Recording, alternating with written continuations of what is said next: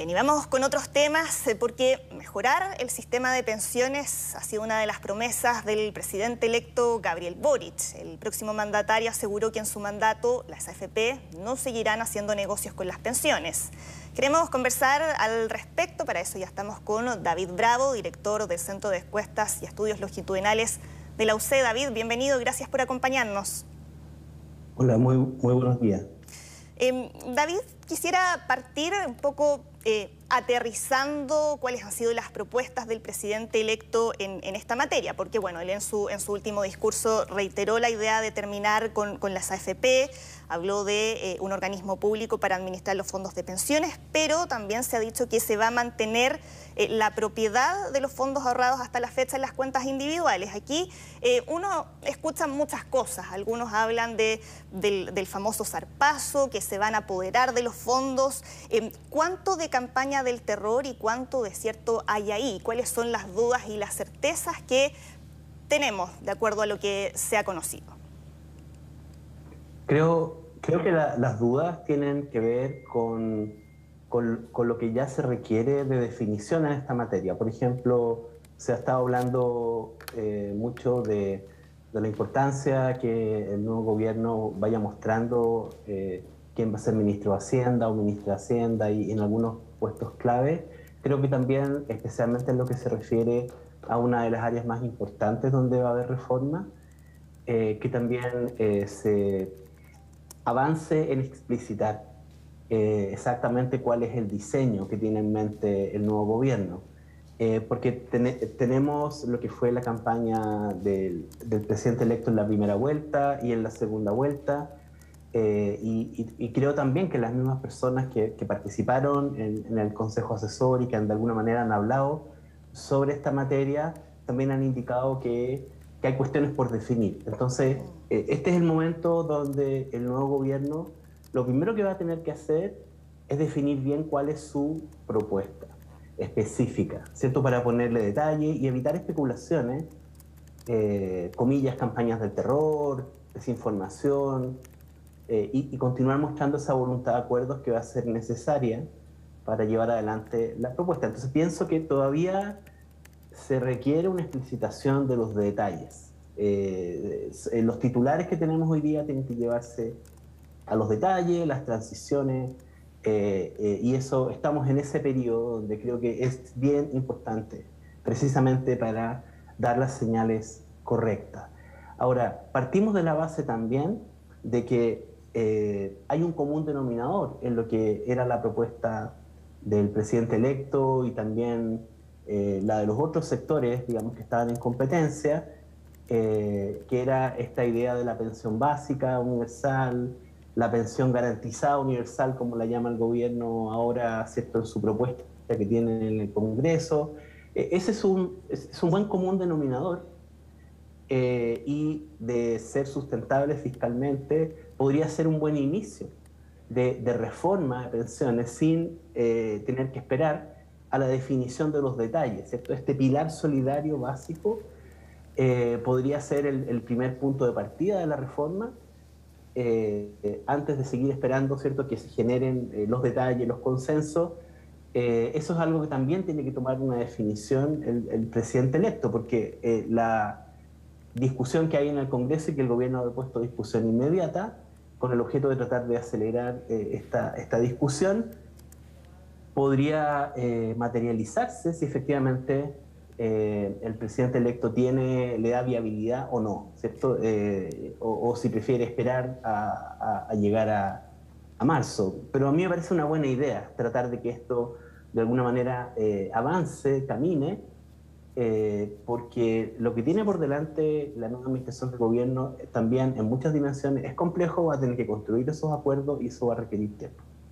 Sí, ahí, bueno, hay, hay, hay varios aspectos eh, eh, interesantes. Ahí ver cómo esto puede dialogar con este proyecto de, del gobierno de pensión garantizada universal. Eh, una vez que se había presentado el proyecto, el, eh, Gabriel Boric, en ese entonces candidato, ya había señalado que eso iba en, en la dirección correcta. Ahora también ahí quería preguntarle, David, eh, ¿qué rol puede jugar ahí eh, el Congreso, sabiendo que estamos hablando de un gobierno que llega con la intención de poder implementar eh, reformas profundas en materia de pensiones, pero que se va a encontrar con un Parlamento eh, atomizado de alguna forma, donde va a tener ahí que eh, buscar eh, acuerdos, y ya hemos visto algunos aspectos eh, conflictivos ahí en el Congreso, sobre todo lo que tiene que ver con los retiros. Bueno, ese, ese es el elemento fantasma, digamos, que está detrás de toda la reforma de pensiones. Este es, esta es la antirreforma de pensiones. Cada retiro implica una salida de recursos muy sustantivos, de recursos que, que tienen que ir a pagar pensiones, y por lo tanto es una antirreforma. Cada retiro adicional, cada retiro que se plantee en la práctica debilita cualquier reforma que se vaya a implementar. Por lo tanto, eh, eh, eh, tan importante como acordar un camino para la reforma de pensiones es también eh, eh, ver cuál va a ser la actitud, las declaraciones del, del nuevo presidente en materia de retiro. Eh, y en ese sentido va a ser muy importante eh, eh, hablar claramente, creo yo, respecto de, que, de la inconveniencia de seguir con los retiros, porque eso efectivamente se va a traducir en una situación que va a ser muy, muy contradictoria y compleja para la propia reforma. Por lo tanto, van a estar ocurriendo ambas cosas, y, y debemos eh, todos eh, suponer, de hecho ya está ocurriendo, que eh, los parlamentarios aquí, lo mismo que han impulsado los retiros, no van a dar tregua en esta materia y van a seguir haciendo planteamientos de retiro ahora en estos días, antes de que asuma Gabriel Boric como presidente y probablemente a las pocas semanas de que, de que asuma, ¿cierto? Entonces, eh, yo creo que se puede, claro, se puede tratar de, de no... Men eh, mencionar el tema y hablar de otras cosas, pero hay un momento en el cual se va a tener que ser muy claro respecto de la inconveniencia de esos retiros. Y ese me parece a mí que va a ser una de las primeras pruebas que va a enfrentar el, el liderazgo de, de, de, de Gabriel Boric, el presidente electo, eh, que tiene una mayoría importante, eh, que de alguna manera sustenta, eh, eh, lo sustenta, y por lo tanto es fundamental Eh, que en esta materia sea eh, lo más claro posible. Cuando ello ocurra, me parece que va a marcar un poco el, el tenor de la discusión que viene.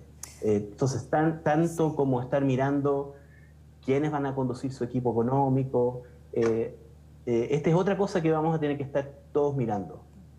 ¿Qué va a decir el presidente electo, ¿cierto? O su gobierno, o las personas de su gobierno, ¿cierto? Las que van a asumir, sobre el retiro de pensiones, sea que le toque eh, eh, justo antes de entrar al gobierno, sea que se discuta cuando entra al gobierno. ¿Cuál va a ser su postura?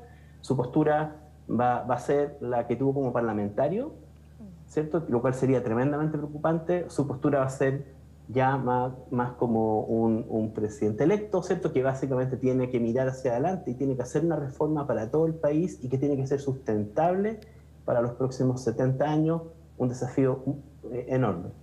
Sí, de hecho ya hay parlamentarios que han eh, planteado la idea de eh, un quinto retiro y que le están eh, pidiendo al presidente electo ahí tomar determinaciones en esa materia. Ahora, el hecho de que eh, eso se plantee cuando ya no estamos dentro de eh, un año electoral, que ya acabamos de tener nuestra última elección eh, de este año, ¿podría influir o tener ahí en alguna injerencia en tratar de ya poder cerrarle la puerta a, a los retiros?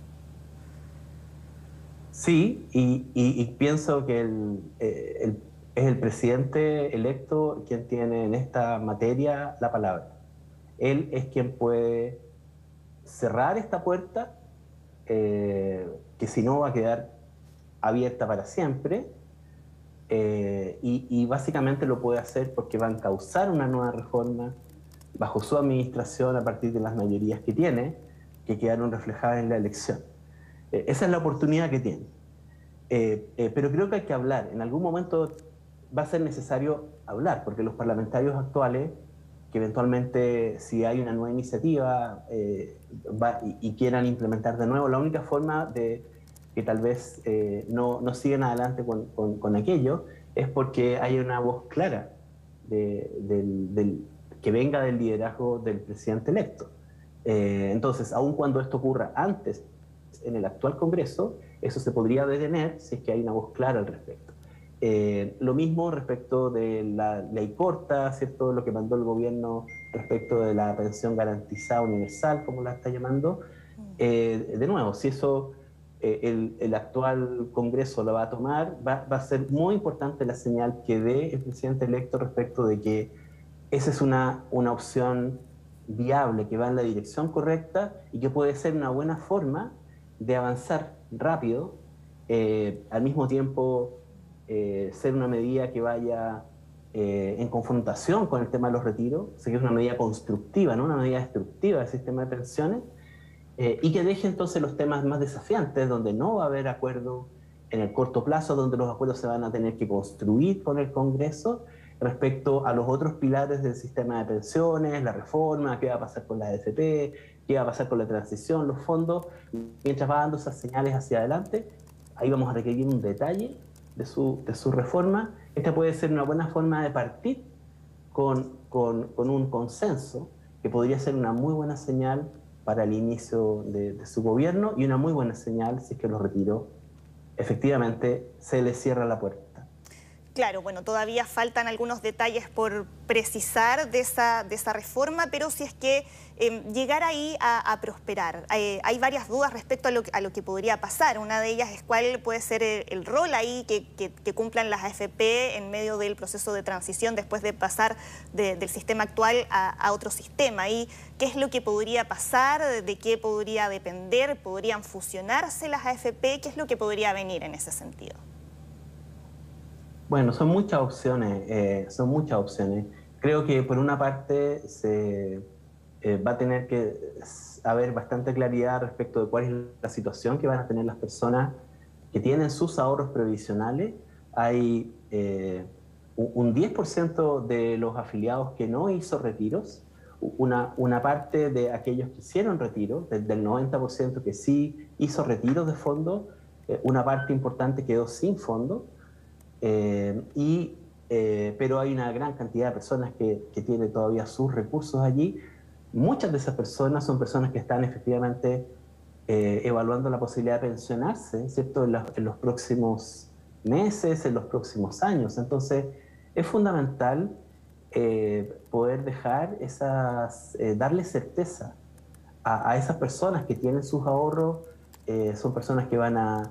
que van a decir estos recursos son de nuestra propiedad, eh, queremos saber y, y queremos tener garantías también de que esos recursos no solamente van a, van a, se van a respetar en su propiedad, sino que también van a tener un respeto por la rentabilidad que esos, que esos recursos tienen, ¿cierto? Eh, típicamente eh, es lo que es hoy día la actual administración de la A F P. Entonces, más allá de la discusión sobre las instituciones, eh, la administración entrante va a tener que hacer claridad respecto de cómo se va a respetar aquello, eh, o, o si no se va a respetar, directamente decirlo, ¿cierto? En esta cosa no, es necesario que no haya ambigüedad, eh, es necesario conocer cuál es la voluntad del, del gobierno. Esas definiciones son, son las que creo que se necesita harta claridad.